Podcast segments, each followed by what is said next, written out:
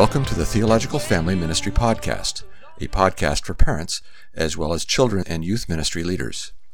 We are dedicated to showing how theological study and biblical application relate to the discipleship of children and youth. As always, we're hosted by Pastor Ben Palaz and Pastor Tony Trusoni. Good afternoon, Ben. How you doing today, brother? Oh, I'm doing okay. How about you? Doing well. So I'm gearing up for a lot of busy work, and we've been remodeling some stuff around the house, so that's been exciting. So, anything busy around your around your neck of the woods? Uh, getting geared up for first season of T-ball for my little boy. So um, that may be an adventure. Okay. Hopefully, uh, I'm going to be out there coaching. So hopefully, I don't take a, a bat, some part of my body. You know, it's a real danger at that age. Now you're going to do that because sports are for boys and a woman are just meant to, you know, clean up after it, right? I mean, pretty much, yeah. we don't agree with this, listeners. No, no. Well, I, I asked that to kind of segue into. I want to talk today about gender roles, really, about complementarianism, which is a big word we're going to define later, and the next generations, and whether, you know, the Bible teaches, you know, that uh, woman a woman's job is to, you know, make dinner, and men's job is to, you know, go play t-ball with their boys after work, right?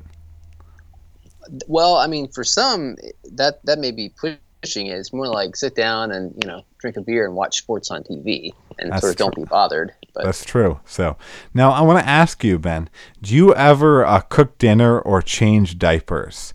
Uh, and and related to that, does your wife ever take out the trash? And if so, does that make you a progressive woke guy? well, I rarely cook dinner. Every now and then. Uh, but when I, I cook, it tends to stress my wife out, and it actually relaxes her generally to cook. So, you know, it just is a better situation. Uh, I've done a lot of diapers in my day. Um, she may take out the trash more than me. I don't know. Um, I mean, she takes it out. I, I take it out. Um, but I don't think that that. I, I, mean, I don't see any biblical prescriptions on that. Um, so I, I don't. I don't lose sleep over it. Okay, you radical feminist. I'm kidding. yeah, it's I, I, love cooking dinner. Actually, it's funny. I uh, you know I really enjoy, I enjoy it. Uh, I don't cook every meal, but I cook some of the big ones, and I have fun with it. And nobody loves changing diapers, but I have done my fair share of changing diapers in the past. And uh, I know I'm grateful that our kids are at an age where that's not really that relevant right now. But uh, and uh, my wife not only takes out the trash, but in Maine, actually, most people don't have garbage service so we have to take our trash to the dump. And my wife sometimes will take the trash to the dump. She tends not to see a lot of other women there when she goes, though. So now uh, I asked this because actually I think of a couple, uh, like probably four or five years ago, I, I read an article actually in uh, a Baptist kind of circulation, a Baptist publication, uh, that said that you know complementarians don't do these kind of things. It was trying to argue that people who believe in biblical gender roles, you know, they're never going to cook dinner and you know know they don't change diapers and they're really anti-woman uh, that uh, a right basically kind of this egalitarian view is the only view that's going to allow you to do those kind of things uh, which I, I, don't think is accurate as testified in our own lives but uh, but I hope it means that we are less chauvinist than we could be but you know the fact that we do these things doesn't mean that we deny anything about biblical gender roles. As you said literally none of these kind of things have anything whatsoever to do with the Bible Bible teaches, no matter what some YouTube uh, hosts like to say.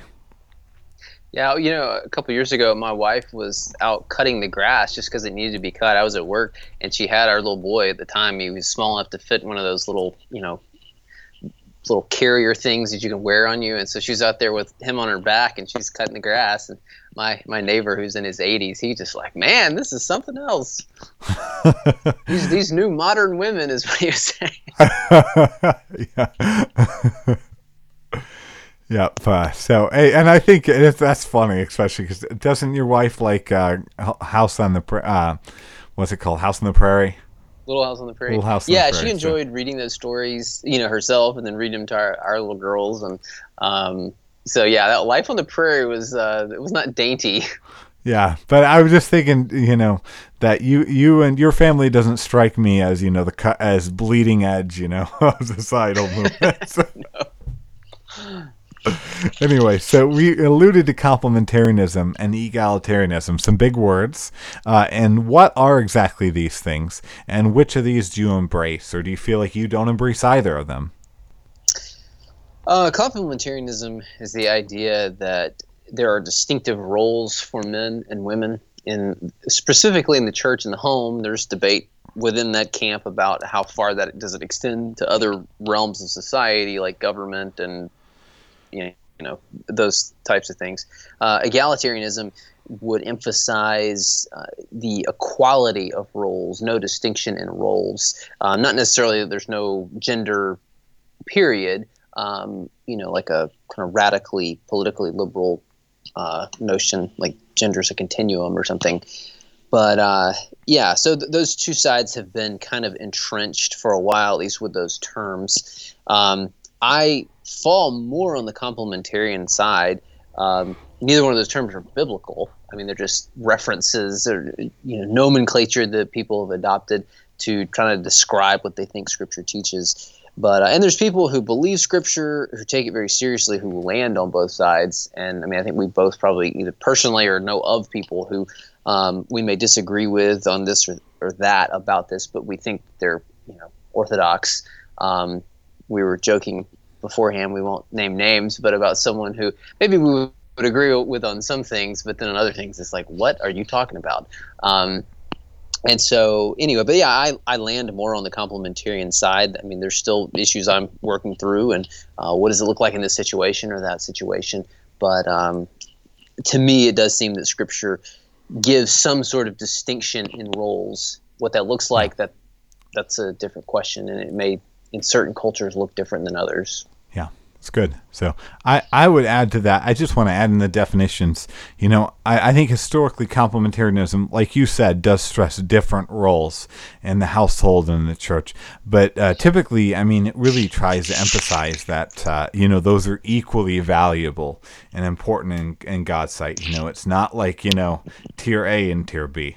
Uh, they're just different, you know. Even though a lot of, in a lot of ways, some of these roles are things that are society, uh, you know, our society that's all about hierarchy, ironically, uh, you know, wants to scream, you know, wants to scream that these kind of roles are lesser. But we would, you know, complementarianism would maintain that dis- the distinct roles of man and woman are equally in value and equal in importance for God's kingdom as well. So, uh, mm-hmm. But I, I, would say that for myself as well, I'm you know I'm a complementarian and complementarianism. You know, there's there's kind of been a range. Some people have referred to things as you know being soft versus hard complementarian. You know, soft or firm, and different you know uh, different descriptions. You know, for example, like you said, you know some people take it into other areas. You know, there are complementarians that, for example, say that it's you know genetically hardwired things. Uh, you know, rather than just something that kind of is like I would take as more typology rather than anything about DNA or anything like or the makeup of a mind. Uh, you know, a lot of complementarians would say that you know, as for example, my dog is named after John Knox, and John Knox was bothered by the idea of a woman being a political leader. Uh, but uh, you know, that would kind of be a firm complementarian. But I, I would tend towards you know being kind of more of a soft complementarian. I believe, you know, that women cannot be pastors in the church or preach in the church, but uh, the and I believe that men are ultimately the spiritual leaders of the household. But I, I would not, you know, be bothered by. I would I would very much celebrate a woman being a CEO or a woman being a president of the United States or something like that. Uh, although I will acknowledge that actually that was something I progressed on. I remember even at our Bible college, I kind of took a firm stance. There was some debate about specifically about how this relates to like heading up an education department and uh, when we were at college and and I probably took more of a kind of cultural complementarianism approach uh, and was bothered by something that I probably, in hindsight, am not bothered by. Now, is complementarianism, because we've defined that, is this just kind of patriarchy that's just trying to reinforce 1950s Americana tropes? Some certainly paint it that way. Uh, I think the best forms, though, are just recognizing that Scripture does speak to distinct roles or, or ways of relating to one another that God has given for male and for female in the church and the home. So it's not, um, it can become that, morph into that, be distorted into that, but just at, at the bare level, and it, like I said, the, the best form, I don't think that's what it is. Yeah. So I'd agree with that. So uh, that you know I think what's interesting about this is you know I've heard a lot of I, I asked this question because there's been a lot of popular books that have been read by a lot of evangelicals that basically tries to argue the view that you and I have really is kind of more of a product of 1950s America you know American culture uh, American imperialism as well than it is based on the Bible. But uh, there was that uh, that fact actually is uh, ironically really ethnocentric that that approach. You know denying complementarianism is very actually you know you're going to find the vast majority of your support to believe in egalitarianism from you know very uh, you know, European or American sources. The reality is that you know, complementarianism is it's not just widespread; it, it is the default, and at, at least until fairly recently, and essentially all of Christendom in South South America, Africa, as and places, and even Asia. I mean, that's just that it, that complementarianism is can't be a 1950s American trope because it you know we have complementarian brothers and sisters uh, and ages well past the 1950s as well as you know in countries that were not touched by American culture in the 1950s. And it's not that they all you know that just recently in history that America kind of got the act together on how to treat women. I mean, there were plenty of people who treated women well before that time period. Yep. They, they weren't dragging them all around by the hair. Oh yeah, and and I mean I'm sure that there have been some, you know, some complementarianism that has kind of used trying to get back to, you know, trying to take the church back uh, to a certain culture that's not biblical. But uh, this really complementarianism has been the near universal position of Orthodox Christians until the late 19th century. And you know, one can debate, by the way, uh, some people really attack uh, for some theologians that you know basically say that you know comp- uh, that egalitarianism is a product of denying inerrancy. Eventually, you know, it's kind of on the path towards liberalism, but it's really, really hard to deny that, you know, they're a significant example of, you know, Bible believing Christians prior to the 19th century uh, that, you know, held anything other than complementarianism. You know, there have been extreme heretical charismatic sects, uh, but, you know, that's, that's a bit not a fair analysis in this. But uh, it's funny actually to me because there's, you know, there's a popular book actually uh, written by Beth Allison Barr that uh, you know it's very I, I allude to it because I think it's popular enough that people might know of it uh, has uh, that that you know she tries to base things on you know to prove that this is kind of a 1950s Americana truth. She bases these things on kind of le- uh, legends, you know, uh, legendary people that supposedly were you know Christian leaders in the past, and you know she even has this kind of hilarious misunderstanding of Protestant families sitting together.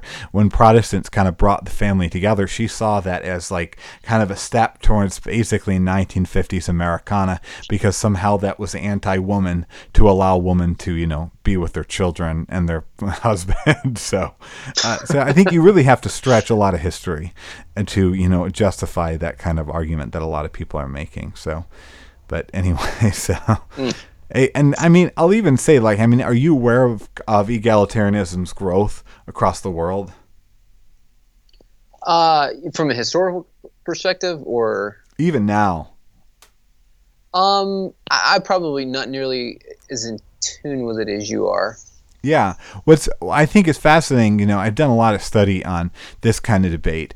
And ironically, when one asks this questions, the vast majority of egalitarianism across the world is actually kind of being exported from the US, uh, being exported from religious movements in the United States. So, you know, the argument that this is that we're being basically these Americana uh, patriots, you know, is a little ridiculous when actually the other perspective is is the one that's only coming from the United States really.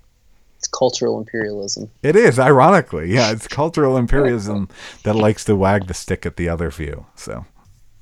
Yes, the beam and the speck and the. Now, what does the Bible say about gender roles in the church and home?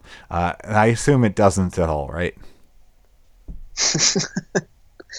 well, it doesn't give us all the specifics about who's supposed to cook and uh, do the taxes and that kind of stuff.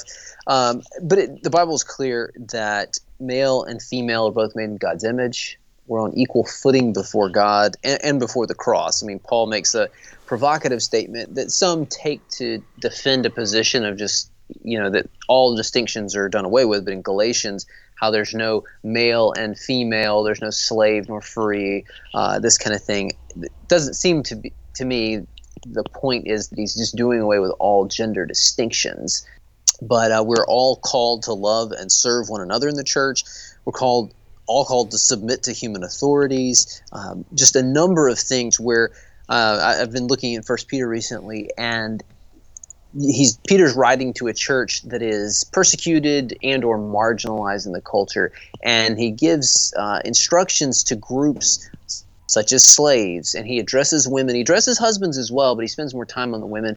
Um, but he he's highlighting the need for submit proper submission to human authorities as a way of commending the gospel. And he does it um, you know it's just the, the person who has less power in the culture. But um, he in, in, addressing those groups he's giving them dignity. He's saying you have yeah. moral responsibility before god. It's not just that your husband does or your master does you do. And uh, so all of us are called uh, and have responsibility before god and one another and men and women do a lot of the same stuff in the church those things that i was just talking about uh, one exception is that Scripture specifies that only men who meet certain qualifications, and they're mainly character qualifications, are to serve. And I use that term very intentionally, um, not just be in the role, but to serve in the role, the office of an elder, overseer, pastor. New Testament uses the terms interchangeably, but in the sense that they're teaching God's word to the, the whole congregation, and by doing that, exercising spiritual authority. Um, you know, all Christians are submitting to someone yeah. And there's no group of I heard uh, I think it was Lig Duncan say one time that there's no group of Christians, no subset of them who doesn't submit to somebody. Like we, we are all doing that, and so uh, pastoring isn't about glory and, and lording it over people. It is about serving, and we, we follow in the footsteps of the Good Shepherd. Yeah. Um, in the home, wives are commanded to voluntarily arrange themselves underneath the authority of their husband, not all women are submit to all men. The, the wives are to submit to their own husbands, um, and the husbands also are commanded to lay down their lives for their wives. It's not just well, wives submit, and the husbands are never told make sure she does this. She's told to do that, and then husbands are told to do their own, uh, giving themselves away and uh, living in an understanding way, showing honor. That that was very counterculture in you know ancient Greco-Roman society. Uh, and so again, there's there's equal in value, but slightly different seats on the plane, if you will. Yeah. By the way, I find it so fascinating. You know, the First Peter passage, First Peter three one through seven, you allude to. You know, it makes such clear gender roles, but the really the thing we miss on that is like Peter really says nothing about consequences for you know a woman that doesn't submit. I mean, obviously it's sin to disobey the Bible, but I mean, what he says for a husband that doesn't like go to the radical step of essentially laying down his life for life for his wife, it says God doesn't hear his prayers. Whoa. yeah, it's like God's watching and he cares a lot about this one. Yeah, yeah, exactly. I mean, so I that's a huge part of this. Yeah, I agree. Those are you know important. I mean, you stress some of these, but I mean, First Timothy. I mean, to me, actually, I remember I uh, I had to think through this issue when I was in high school, and the passage that stuck out to me so much was really 1 Timothy 2.12.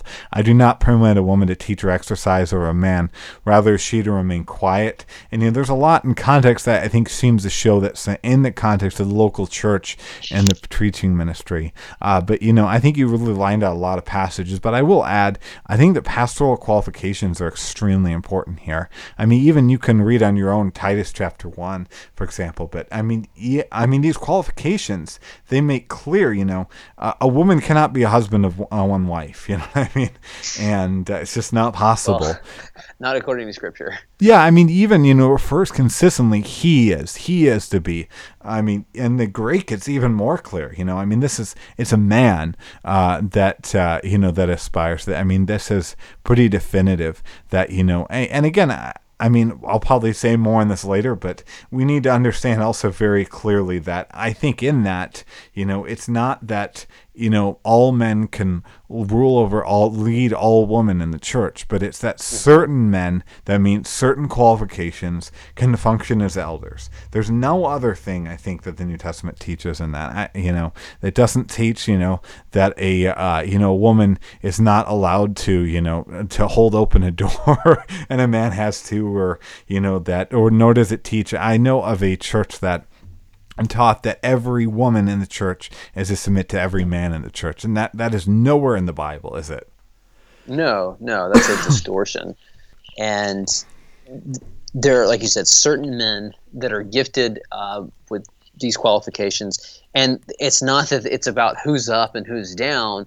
I mean, they're in a position to to serve. I mean, Jesus got down the night before he gave his life away, and he's like in his underwear washing people's feet. Mm-hmm. Um, and so it's not about exercising power and you know and, and I mean our cultural moment influences some of that. And even people who are not like fully on board with critical theory and all that kind of stuff you know it, it can seep in um, and just viewing the debate in terms of who has power and who doesn't.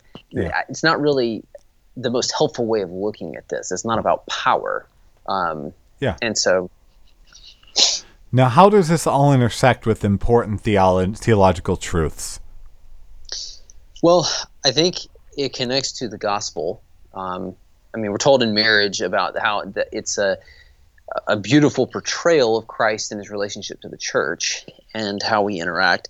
Uh, it also, in some ways, to some extent, touches on issues within the Trinity. Now, there's debates mm. about this that have raged in um, on on the interwebs, and you know whether in eternity the the Son has submitted to the Father. The Scripture doesn't really get into that. Uh, some people have sort of worked, and you talked about this. I don't even remember what we were talking about, but several episodes ago, I remember you talking about this that uh, some that, that, hold that position have sort of worked from human marriage back into the Trinity yeah. versus looking at Scripture and then kind of filtering down.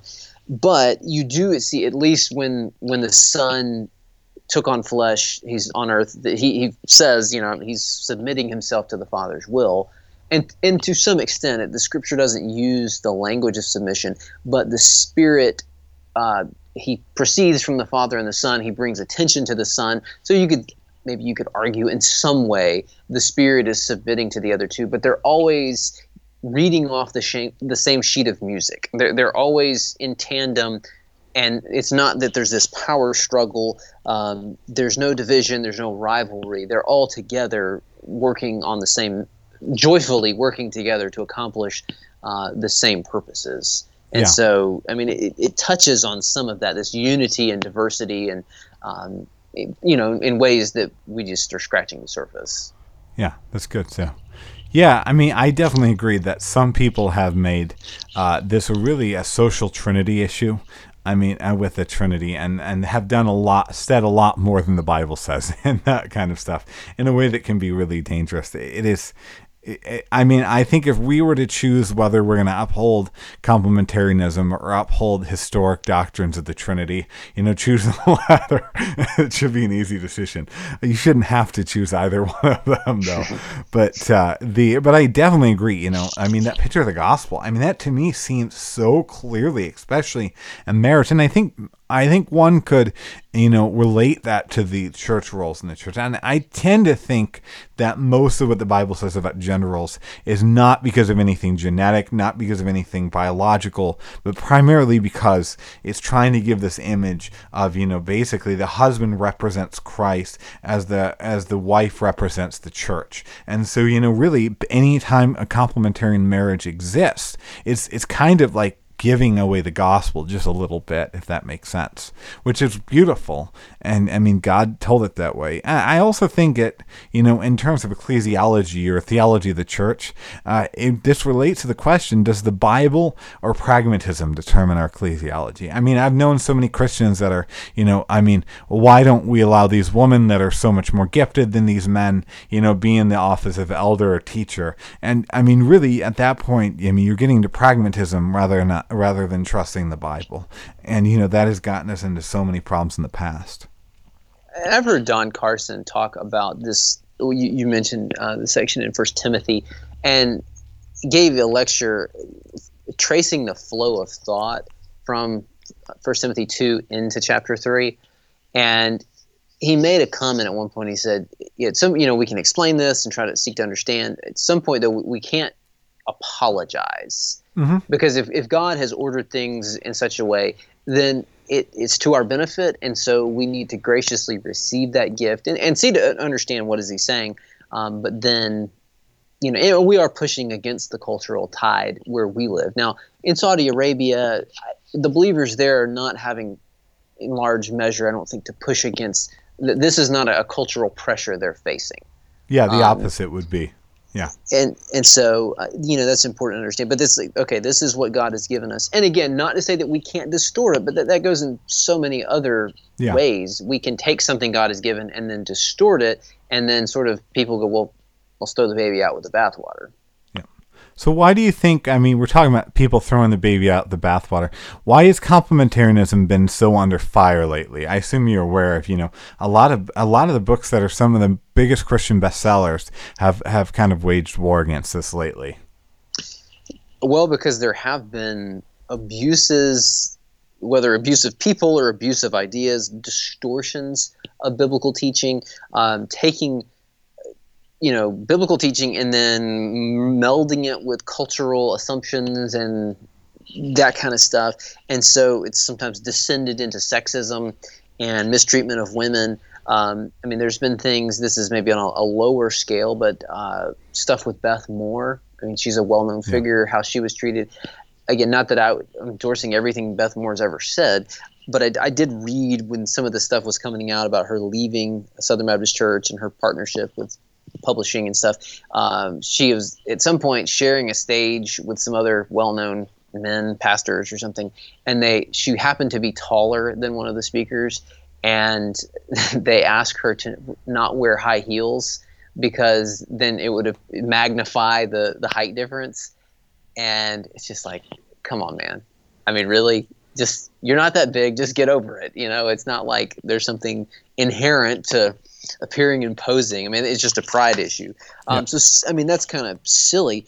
But then the stuff with Me Too, Church Too, um, some SBC scandals, and, and, the way abuse victims were treated. Um, and, and I've heard the complaint by some, and I think there's some legitimacy to this that um, every time an accusation was made that if it was just wholesale, you know, there was just no questions asked, the person who says that this happened, they are to be believed and the person accused is guilty every time. Well, obviously that's not the case. No. But I mean, I don't know how to distinguish that line. And so some were concerned about ruining reputations of people who genuinely hadn't done anything wrong.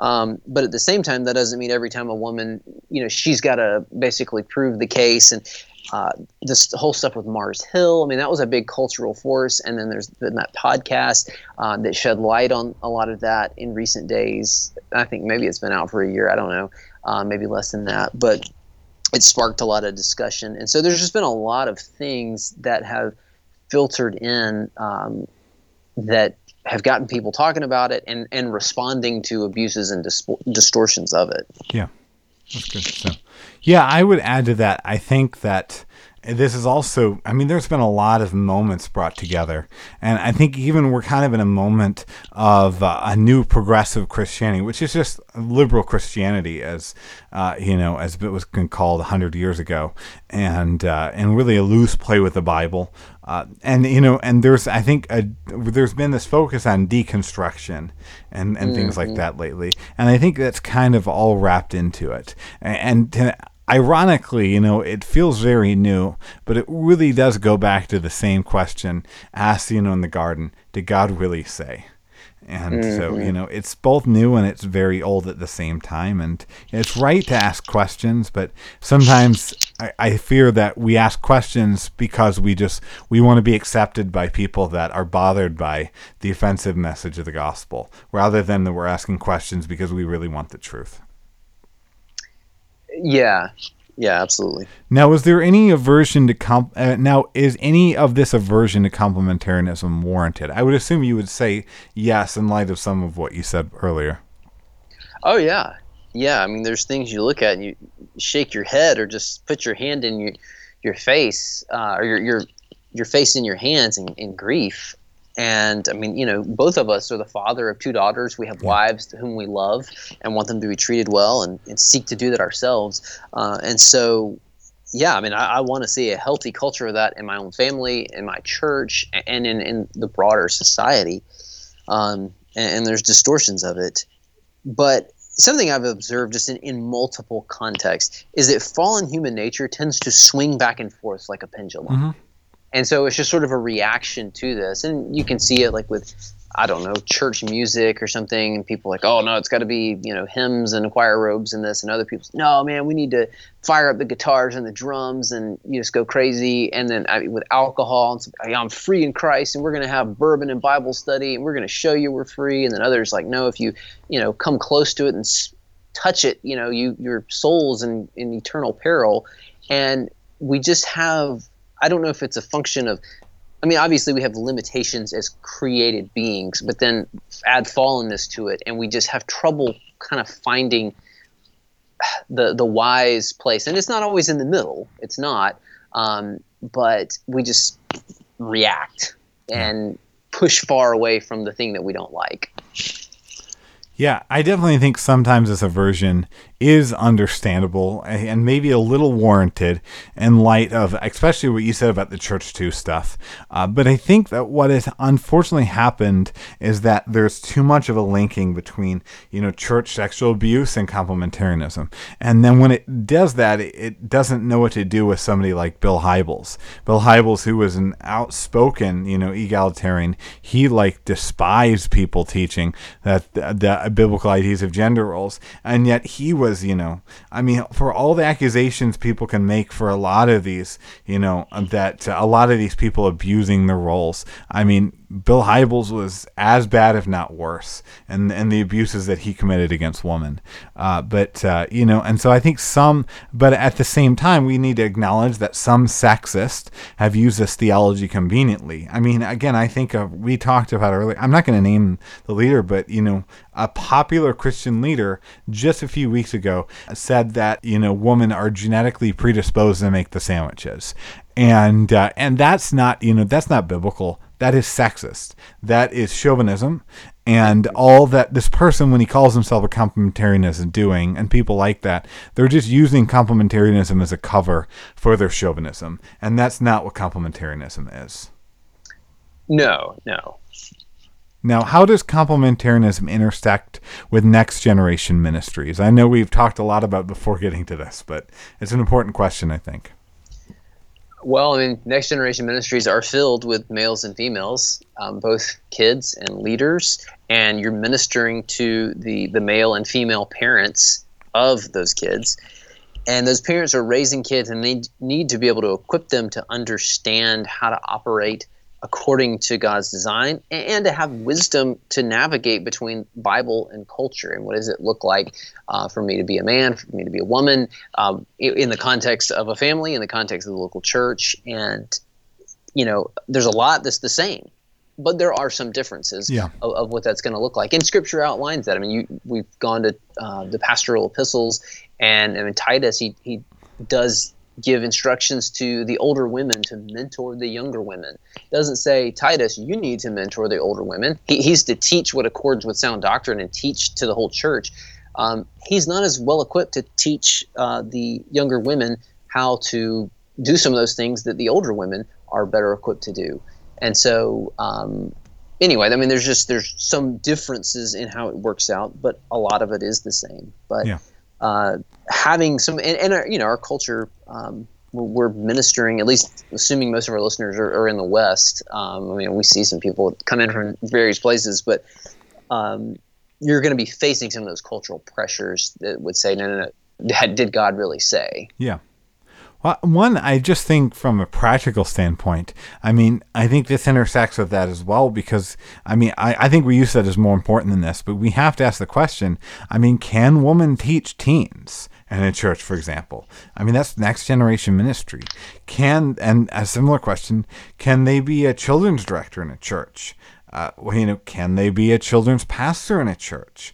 Uh, and so, you know, you can't seg- segment this off from discussions about complementarianism or egalitarianism. If you do, you're just defaulting to egalitarianism. Uh, and again, I'm not saying that complementarians can't have accept these kind of things, but you have to think about it, or else you're just kind of caving into cultural assumptions about gender. Yeah, now, with that question, is woman teaching boys or overseeing kids' curriculum clear as clear of an issue as woman preaching? You know, is it something where you know you're you're a feminist if you believe a woman can be a children's director, or you're a feminist if you believe that a woman can uh, be one of the teachers for this junior high group, for the senior high group? I don't think so.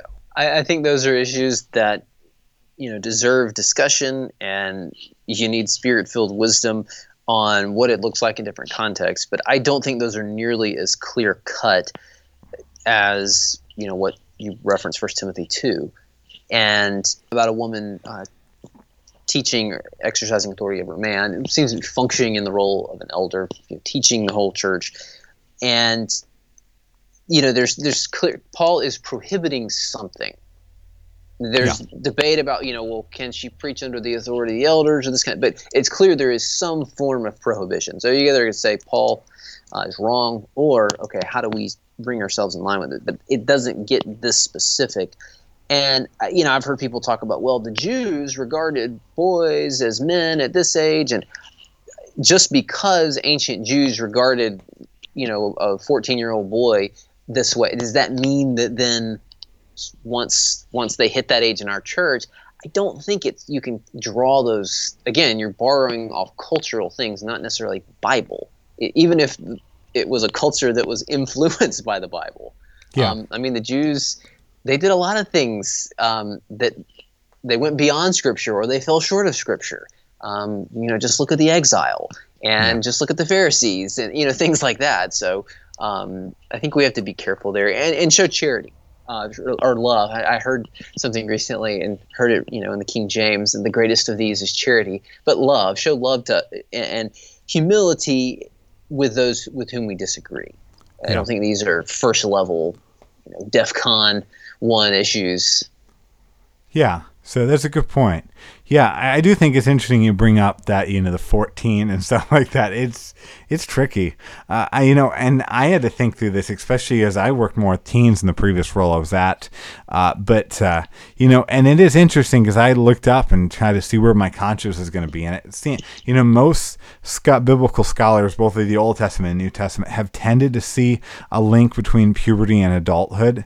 Uh, but you know, lots of Bible passages, as you know, even a complementarian like John Piper would point out, seem to make this uh, complicated. I tend to see, you know, when people bring up, oh, you know, there's, you know, this you don't go to war until you're significantly older. You know, there's I think 25 at one time, uh, one time if I remember right correctly, but you know, some of them in the 20s and things like that. I tend to see that less of an adulthood question and more of, you know, you're allowing young adults that are freshly married to have kids, so because you don't want to kill off a generation through war. I mean, that's pretty. Fu- I mean, that's historically even countries have done that, set kind of a, a, a basically a second level of adulthood just based upon allowing you know young married people to have have children so that you know you don't kill off the entire entire country.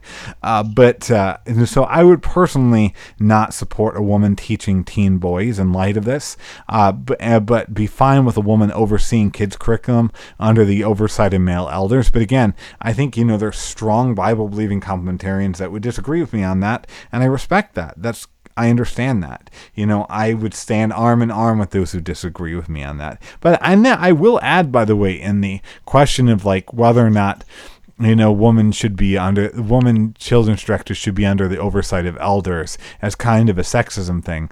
I, I think there's a problem if any of the teaching ministries of a church is not under the oversight of the elders. So I don't think this is a gender issues thing. This is a you know the elders are responsible for all teaching ministries of the church at the end of the day.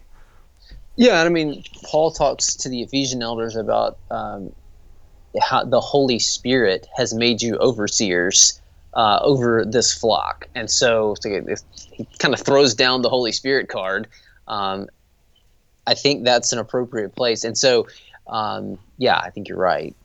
So, how do we explain why the local church has these different gender roles to young people at church? Um, in a very basic way, I would say God made us to flourish, and He knows what we need. He made us alike in a lot of ways, but there are some ways in which we're different and that's good for us too that we have these differences. And there are ways in which we complement one another and it's to work together for the mission of bringing glory to god making people uh, into the image of christ. And so all of us are submitting to each other to serve each other. And so i mean it, i mean in ephesians 5 right before it gets to wives verse 21 says uh, to submit submitting to one another out of reverence for christ and then picks up with mid sentence uh, with the wives. And so when we're doing that, in a sense, we are submitting to another person. We're putting ourselves underneath them to to build them up. But it does seem that that term can be used in multiple ways. There, there's different nuances there. Um, and so anyway, God has gifted some people in the church, um, some men in the church, and, and you know, just the church at large out there, and then in our local church to teach God's word and to give spiritual oversight, kind of like a dad, like a spiritual dad. Yeah. And we we shouldn't think about it so much as well who's in charge and you know who, who gets the privilege and the power and the status i mean like i don't know in, in the churches you've involved in you know if there was like this special room for the pastors where there was you know uh-huh. dainty meats put out and you know people coming like do all these things for you and fan you. I mean that's not been my experience. People have treated us well but you know yeah. it's not like that. Um, but though my father-in-law was at a funeral and it was became known that he was a pastor and they invited him up to this elevated table and like the head guy he had someone who was cutting his his food for him um, I mean, it's just crazy. But anyway, it, it's not so much about who's in charge, who's got the power. It's more like where are we going? And okay, th- those are some line leaders, and we're gladly following the line leaders because we see that they're taking us where we need to go, and not like oh, we're the church that's going to be the this super specific you know vision like in a, a business uh, sense, but they're leading us towards Christ likeness. They're leading us towards doing what we can to fulfill the Great Commission and so, yes, we're going along behind those leaders over there. Yeah, that's good. So, I like the line leaders analogy. I think that's really good. So, but yeah, I'll just add, I think a couple things. I think we need to explicitly teach some of these passages, you know, that we mentioned, even at a fairly young age. I, I think of an example of, you know, how even young kids think about this. So I know of a, a boy that was, uh, you know, a boy that I think this uh, boy was like six years old at this time. And uh, he was playing with his sisters, and the boy was pretending to be a pastor. And then one of his sisters, uh, you know, said, you know, pretending to be a pastor and said, you know, she wants to be a pastor one day. And, and then the mother of these children had to kind of explain, you know, the Bible teaches and uh, this boy, the boy uh, that was, you know, heard that had, had, responded to his mother that, and because he saw this woman that was functioning as a pastor, functioned kind of as administrative pastor, but wasn't. He asked his mother, you know, but this person's a, uh, a pastor and she's a girl, and you know, and I and without being prompted, and I think that was, you know, an illustration of how you know even kids think about this kind of stuff. Or you know, I went on a kids camp uh, at another church I was at. I took some kids to uh, like a summer camp thing, and I I had I just made kind of a nerdy comment comment about ecclesiology and a gospel talk I was giving, and they were like hanging on it, and it spent into one of the devotion times kind of explained they wanted to understand why uh, older like children's ministry kids want to understand exactly why you know the gender roles in the church exist, why you know biblical ecclesiology and shared leadership exists, and how that works. What's an elder and deacon? And it's like they care about these kind of things more than we realize it. Uh, mm-hmm. You know, and then even for older age, I think we should welcome them to ask as teens and engage in how the world sees it, because you know I'm sure that a teen's going to see you know oh the feel at times like maybe the church is being sexist, and if we don't explain the biblical teachings and how we're not being, you know, chauvinist, I think they might default to the association the world has. Anyway, so so how do we pass on complementarianism to our kids without passing down sexism at the same time, Ben?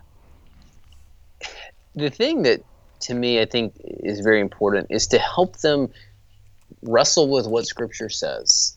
Um, I know, I mean, this is in a different context, but Luther talked about reading James and uh, or maybe it was with Paul, and, and, he was like beating on the Apostle Paul to to understand what it was he was saying, and I think we want to help them wrestle with what does the text actually say, and then to be able to discern between okay, these are scriptural commands, scriptural principles, and this is culture, and you know, women making the sandwiches, that's culture. Um, you know, I mean, what if the husband just likes to cook and the wife doesn't, and he's like, hey, this is a way I can serve the family?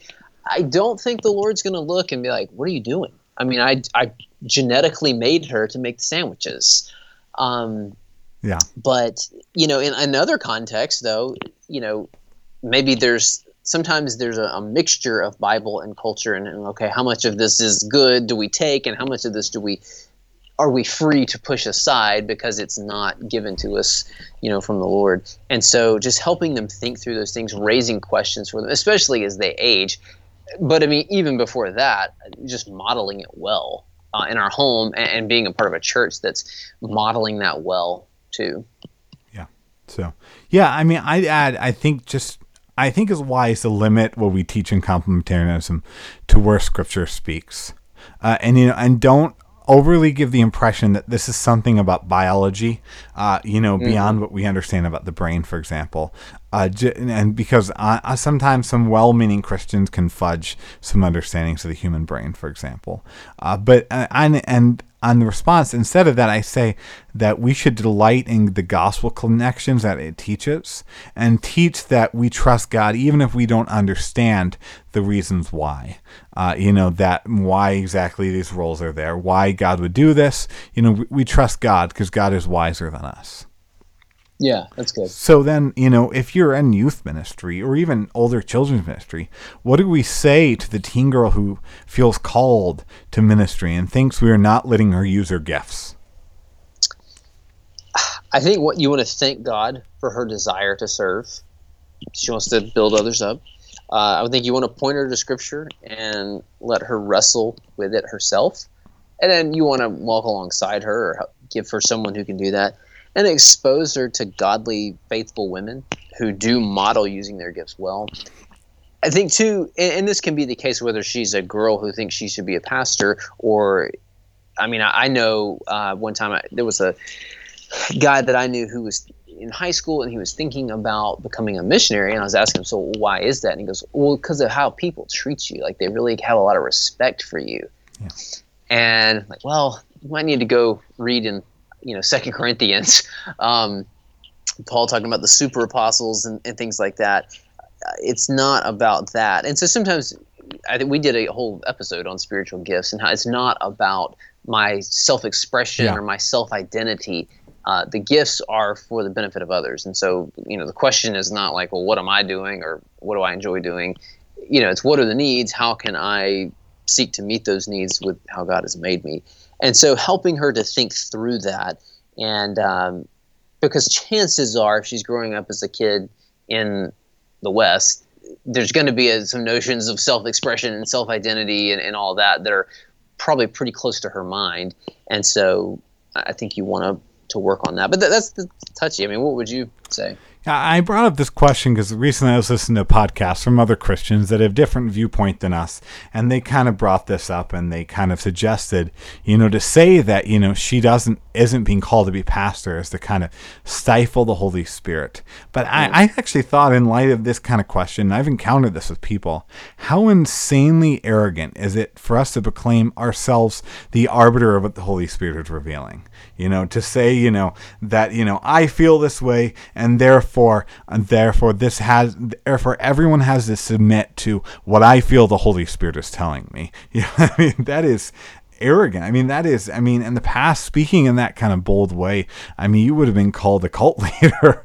uh, but uh, the Bible, actually, the Bible talks little of such kind of callings, whether for men and women. And all gifts, like we mentioned, are for the service of the church that are built upon the Word of God. Uh, so, really, our giftings are what others under the authority of Scripture affirm in us. It's never been about what we see in ourselves, chiefly. Um, you know, and women and men then who pursue ministry like uh, they are the Blues Brothers in this kind of way. Really, that's you know, a lot of ways, I feel like any whether it be a man or a woman, when you kind of have the "I'm called by God, don't get in my way," you're acting like the Blue Blues Brothers rather than anything biblical. And you're going to end up hurting the church with your narcissism by thinking, you know, you know, I'm called by God, you know, don't get in my way. So, you know, I think this speaks to even a larger problem. So, yeah, I think that's, you know, maybe what you said is a better response to her, but I think this speaks to issues that we need to deal with. Now, how should a Christian family respond if their church is not as complementarianism as they like? Should they leave the church immediately if the church is not the exact same complementarian stance that they have? Yeah, I mean, sh- you should also fire up a real, uh, real pointed, heated social media post as well. Hmm. Good call. Um, more outrage, the better. uh, I think that you want to approach, you know, the church leadership uh, humbly and, and, just ask some questions. Hey, I've noticed this because it could be that it's a very unintentional thing that someone hasn't thought about it. Um, it could be that it is very intentional. And so, just trying to find out, hey, where do you stand on these issues? How do we work this out? Um, in this, or how, work this out, not like, hey, we've got this problem, you've got to appease yeah. me, but like, um, how does this work out in the life of our congregation? And you know, it could be a good opportunity for that kind of discussion and, and helping each other in the Lord. But uh, a lot of humility, I, I, think, is how you want to approach that. And I mean, if it gets down to it, if, if you, the church wants to nominate, you know, Susie, Sister Susie, to be the next elder or the next, you know, senior pastor, and you're like, I don't think Scripture teaches that. At that point, you don't have a whole lot of option. Uh, I think the church is that far along on that road. Um, but it, it, it, may not be that kind of situation. I mean, there there are some issues in this. It, that's more of a second level kind of thing. We've talked about theological triage, and uh, that's more of a second level. Like I, I, think there are people who disagree with you and me on this. They're genuinely believers in Christ, but it is going to affect your ability to, to fellowship in the same church. Yeah. Uh, because like ah, we just, you know, we can't we can't do both. Um, and so there are times when you you're going to have to do that, but there's other times with like you raise the issue of the you know overseeing the curriculum or some of those kinds of things. That that's lower level, and yeah. we don't need to you know raise this this raise the alarm kind of thing. Uh, it's like no, we can handle this as you know kind of calm. We don't have to do the pendulum swing and, and go crazy. Yeah. I think you answered a lot about assessing where this is on the complementarianism scale. And and I do think, you know, if your church leadership is flagrantly following the culture over scripture, uh, you should talk to them, but then it might be time to think about a future church. You know, I mean, like nominating a woman pastor. But if your particulars don't just don't line up, I mean, think of you know a woman teaching senior high uh, high schoolers uh, that you know, it's probably wise respectfully not have your family in those ministries that would violate your conscience while still serving in the church. You know, mm-hmm. that, you know, supporting the church and even praying for that ministry. But, you know, you don't, the Bible doesn't say that you have to, you know, agree with the children's ministry perspective and everything, for example, in your church. Right. Now, why does this issue matter for next generation and family ministries, uh, even if it's not the gospel? Well, it's not all or nothing. And it's not like, okay, if this is not first level, then it's just completely irrelevant. Mean, there's other things that do matter that the Lord has revealed. You know, it, it's going to affect how we operate and relate to one another in our homes and in our churches, what churches we're a part of or what churches we're not a part of. Um, and we live in a massively gender confused culture that is fighting against God's design. And uh, that, that works itself out in a number of ways, some that are more obvious than others. But it is something that is clearly um, a place of attack by the enemy. Yeah. And so trying to humbly and lovingly operate within that, uh, I think it is important. And obviously, the gospel takes primacy, but just because this is is not at that first tier doesn't mean we just ignore it because it's some you have to make decisions about some of these things. You yeah. can't just you know, like you said, you you will end up defaulting to a certain position because you will be swayed by the culture. Yep. And that's whether you're here or you're in some other place where the cultural assumptions are different. Yeah, I would add to that. I, I think further with this issue, to me, actually, we're going through theological triage with our church on Wednesday nights. And uh, but I think this the Bible is so clear on this issue that it's not a gospel issue, but this is kind of like a precancerous thing. I've heard other leaders describe it as that, you know. It not just because something's not cancer doesn't mean it's not alarming, and uh, you know, and to me, I think this isn't even like other secondary issues that in ways because the you know I think disagreement on this is often a question of hermeneutics and approach to the Bible. Uh, you know, and I think further this matters because if this is meant as a typ- typology, especially in marriage, we're really kind of undermining our living witness of the gospel by that because you know God created us thus. Uh, you know, and I think for our kids even when we raise kids, you know, if our kids go to churches with such hermeneutics, such approach to the Bible that you know is really i mean you're compromising the culture for the bible. You you know that you're running dangerously with the bible. I mean really the arguments that people make from that the ephesians passage for you know egalitarianism is the same argument that people are going to make for homosexuality from that passage. And you know they're going to be running with danger. And so i think this is something we need to take extremely extremely seriously even if it is not a gospel issue. Yes you're right. Right. Well, the I hope that uh, nobody takes this as an excuse to get out of making sandwiches, or you know, maybe if you're a man or woman, you should go and make your own sandwich, or just serve your spouse when making a sandwich. Right, Then.